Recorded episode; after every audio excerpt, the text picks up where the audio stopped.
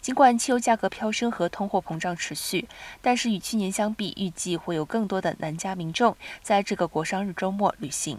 根据南加汽车俱乐部 Triple A 的数据，预计这个假期将有三百一十万人在南加州旅行，比上一年度大幅增加。这一增长归咎于大流行带来被压抑的出行需求。